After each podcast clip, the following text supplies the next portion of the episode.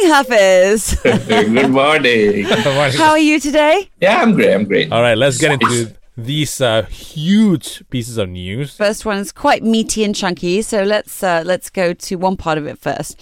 A list right. of premises flagged as potential COVID nineteen hotspots were identified through the hotspots identification for dynamic engagement uh, or HIDE system. Premises listed under the HIDE will be required to close for three days due to sanitization needs.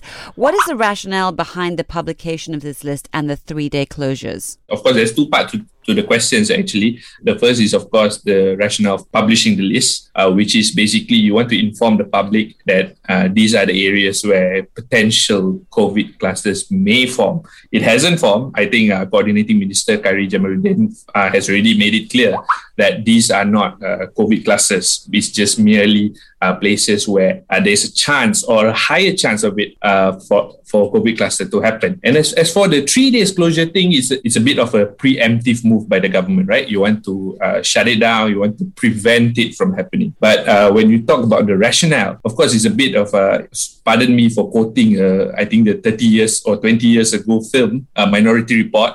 it's pretty much Minority Report at, at a smaller scale, yes. right? Because it, it, it hasn't happened yet, but it has the potential uh, for it to happen. So, do you act when it hasn't happened or after it happened? I mean, there's a lot of uh, gray area on this because I guess uh, nobody has ever uh, predicted crime this manner, or in this case, uh, COVID clusters this manner. So, I think the government, uh, of course, whether I agree or disagree is a separate matter, but the rationale for the government to actually impose this three day closure is, of course, to prevent wholesale COVID clusters from forming just based on the system. So, looking on the other side of things, uh, associations representing shopping malls and retail industries today uh, called for the suspension of data, adding that the HIDE assessment is grossly unfair to shopping malls and retailers who have invested so much already on safety and control and adhered closely to standard operating procedures as determined by the authorities.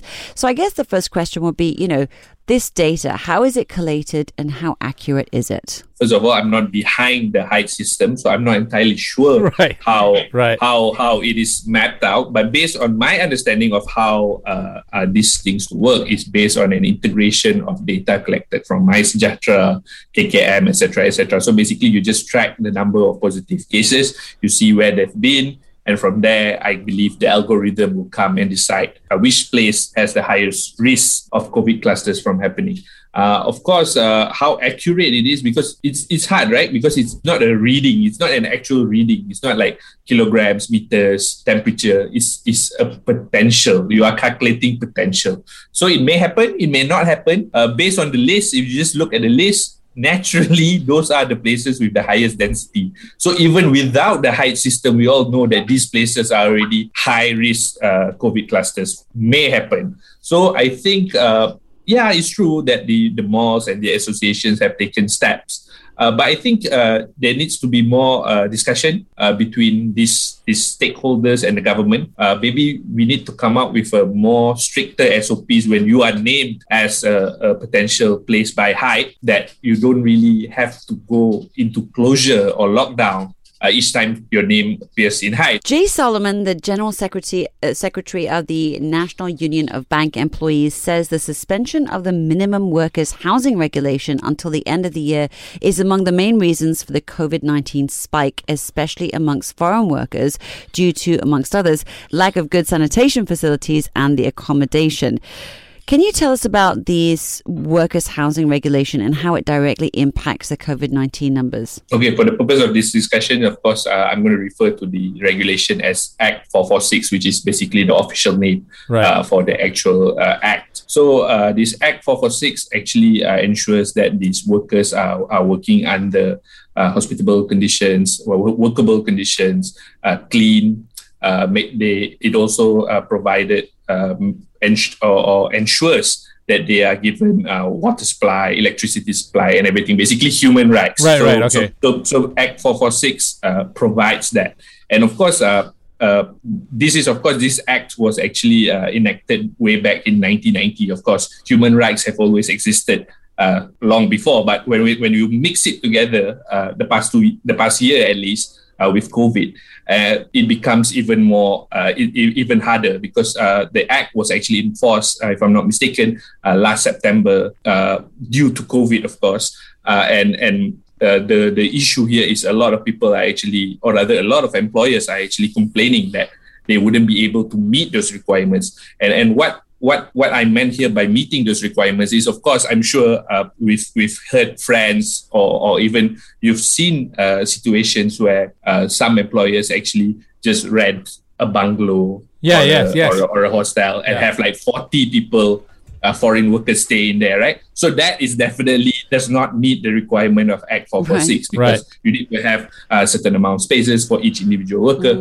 So actually, what that means is basically uh, when when when you don't enforce this, basically uh, employers or or uh, and any any companies can just house everyone in closed cramped spaces. And you know covid loves this. Covid loves uh, closed cramped spaces. It is uh, basically a hotbed of cluster. It's a cluster waiting to happen. Yeah. so if when when when this uh, act is not enforced it just increases the chance of uh, covid clusters happening especially among uh, foreign workers uh, dormitories or housing places. So ideally, uh, what should have happened was that the like uh, there should have been a hostel built where enough space is given to each worker to have their own space that would have been SOP friendly for COVID. Then basically, Exactly. Of course, uh, that that is the ideal condition. But of course, again, uh, it's it's also what's acceptable at at an international human uh, at, at an international level. Because fact of the matter is, uh, all these workers should be given a minimum uh, requirement, which is a, a proper house uh, or rather a proper living unit. Uh, with proper sanitation, uh, enough electricity supply, water supply, etc., etc. But of course, we understand not all companies are big companies, right? Not all companies will be able to provide ideal situations for these workers. So that's why the, that's where the act comes in. And and, and interestingly enough, uh, MEF actually uh, quoted that that about seventy percent uh, of companies are actually not equipped to, to, to meet these requirements, which is why they are asking for more time. So uh, this is the re- reason behind the, the relaxation uh, of these regulations so that uh, these companies can actually uh, do what they can to meet these requirements. Of course, on the minister's side, he is trying to balance everything out, right? Because you want to ensure this uh, takes place, but at the same time, you cannot have 70% out of the whole uh, employers, I would say, population not meeting the actual. You cannot, you can basically, you can't uh, punish 70% of them. It's, it's just way too high. Then this is why he relaxes the, the, the conditions so that they'll be able to meet uh, these requirements. All right, Hafiz, schools. Here we go. The Health Ministry will recommend that the education sector prolong school breaks in order to curb the spread of COVID 19 infection during the upcoming Raya uh, Aidilfitri holiday period. prolong. Yes. Okay. The education minister said that all primary and secondary schools nationwide would return to home based teaching and learning um, methods when the schooling session resumes after the holidays. Now, looking at some of the schools um, and them having had multiple cases, how important is it for us to shut physical schooling down until this pandemic is over? I mean, this, this thing has been playing on our minds since, I guess, January, right? We've talked about this before. Even. Yes. Yeah, Yeah. yeah. Uh, but but I don't agree with with sh- physically shutting them down until the pandemic is over. I think uh, we've, we've spoken before. It's due time for the uh, for the ministry to actually find out a workable solution uh, for this because thi- this thing is going to happen. COVID is going to go up and down. The- Probably waves are coming in and out. So uh, there, there's a necessity to actually prepare and and ensure there's a sustainable model for all the students so that you know we can have i mean their their, their education are not uh, interrupted uh, every few weeks or every few months. So it is important to actually lay out the year and just tell them uh, where are the the intervals right? Uh, okay we're going to reassess every three months or every four months.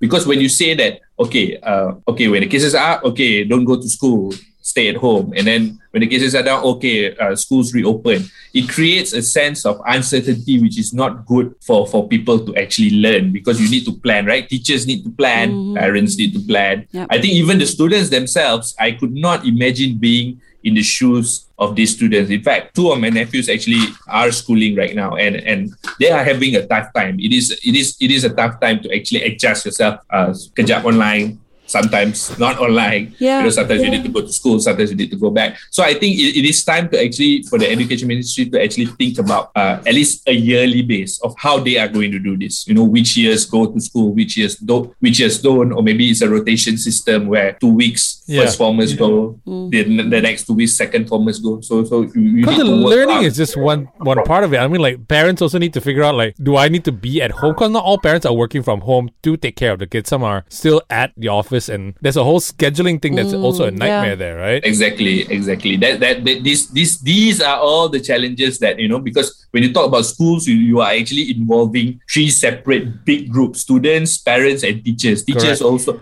I mean, teachers also have their own Correct, yeah. to think about, right? It's very So, easy. To uh, just, uh, let's just go to the school. There's a lot more things that go on, right? uh, they need to be a one size fits all does not work in this case. It needs to be more decentralized so that uh, you know it doesn't interrupt the students' learning. The Youth and Sports Minister said that Sarawak will accord some kind of reward to national diver Pandelela Rinong for securing Malaysia's first ever gold medal at Nice. the FINA Diving World Cup, but pointed out that it was not good to always reward an athlete each time he or she won something. Okay. As a child, we're taught that doing something good has its rewards. As an employee, doing a good job equates to a better bonus uh, or, or pay rise, right? So, so what's the reason behind this statement? Well, I, I can't uh, assume what was his thinking.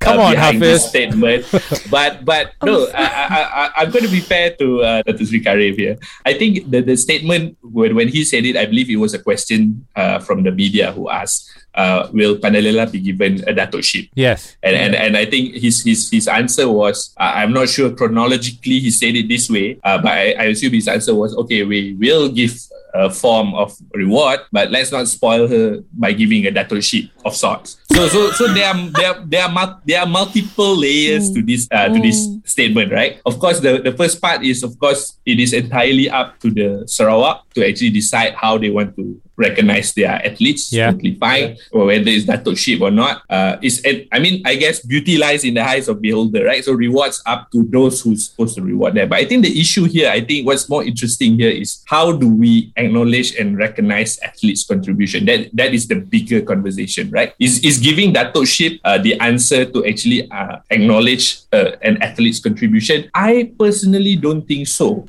because uh, yes, datukship, Tan Sri, Tun, or anything elevates your, your status in the society, right? But when you're an active athlete like Pandelela, I think she's at her prime, in her prime of her career.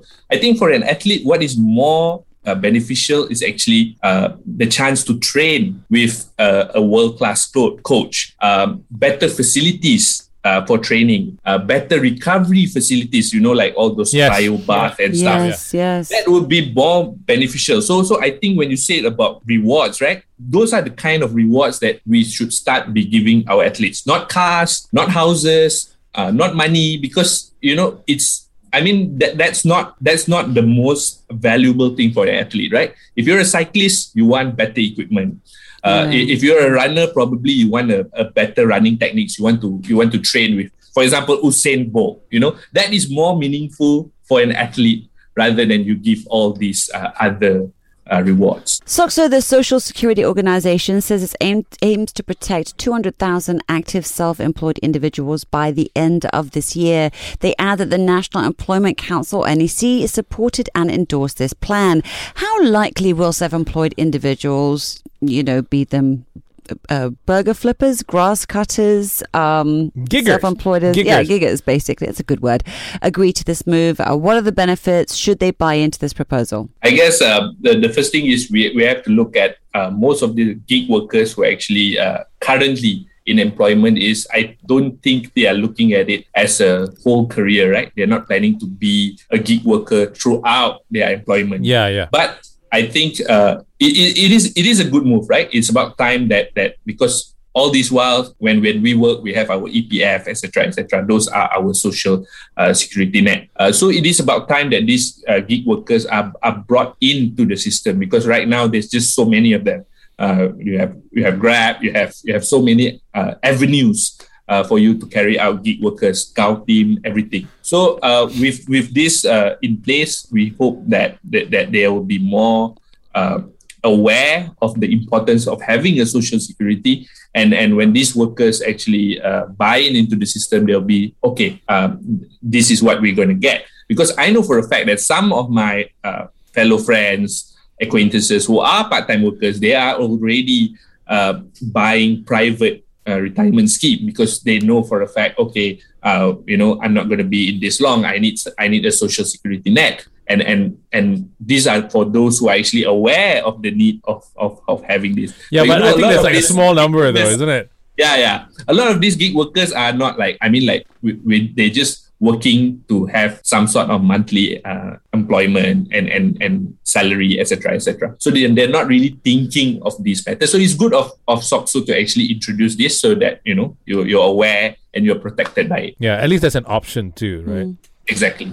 So, what sort of effect on small business owners would there be should they decide to not be covered by SOCSO? Mm. I mean, will they still be allowed to operate with SOCSO? I think, I guess, uh, I mean, all this while they have been operating all this while. Regardless, yeah. yeah. If you're a if you're a makcik who sells uh, ubi, for, for yeah. example, you, are more likely you're not within uh, the SOCSO structure. And and I think uh, it is important that that we enlarge this structure or at least make more people aware of this uh, of the need of having a social security because uh, fact of the matter is a lot of malaysians do not have enough for retirement. So it is important to actually uh, have more people with uh, this security net in place so that you know when they grow old or at least when they end employment there are uh, some level of security uh, still in place for them after they ended their employment. Or even while they're working, you know, something might happen to them mm. while they're working. Work, workplace accidents, you know, everything. Pandemic.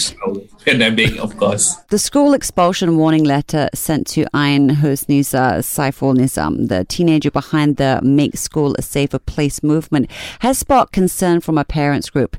Malacca Action Group for Parents and Education, or MAGPIE chairman Mak Chee Kin, said it's outrageous that she'd received a warning letter for not attending school, whilst the teacher who made the inappropriate rape joke and the student who allegedly threatened to rape her had supposedly not been reprimanded.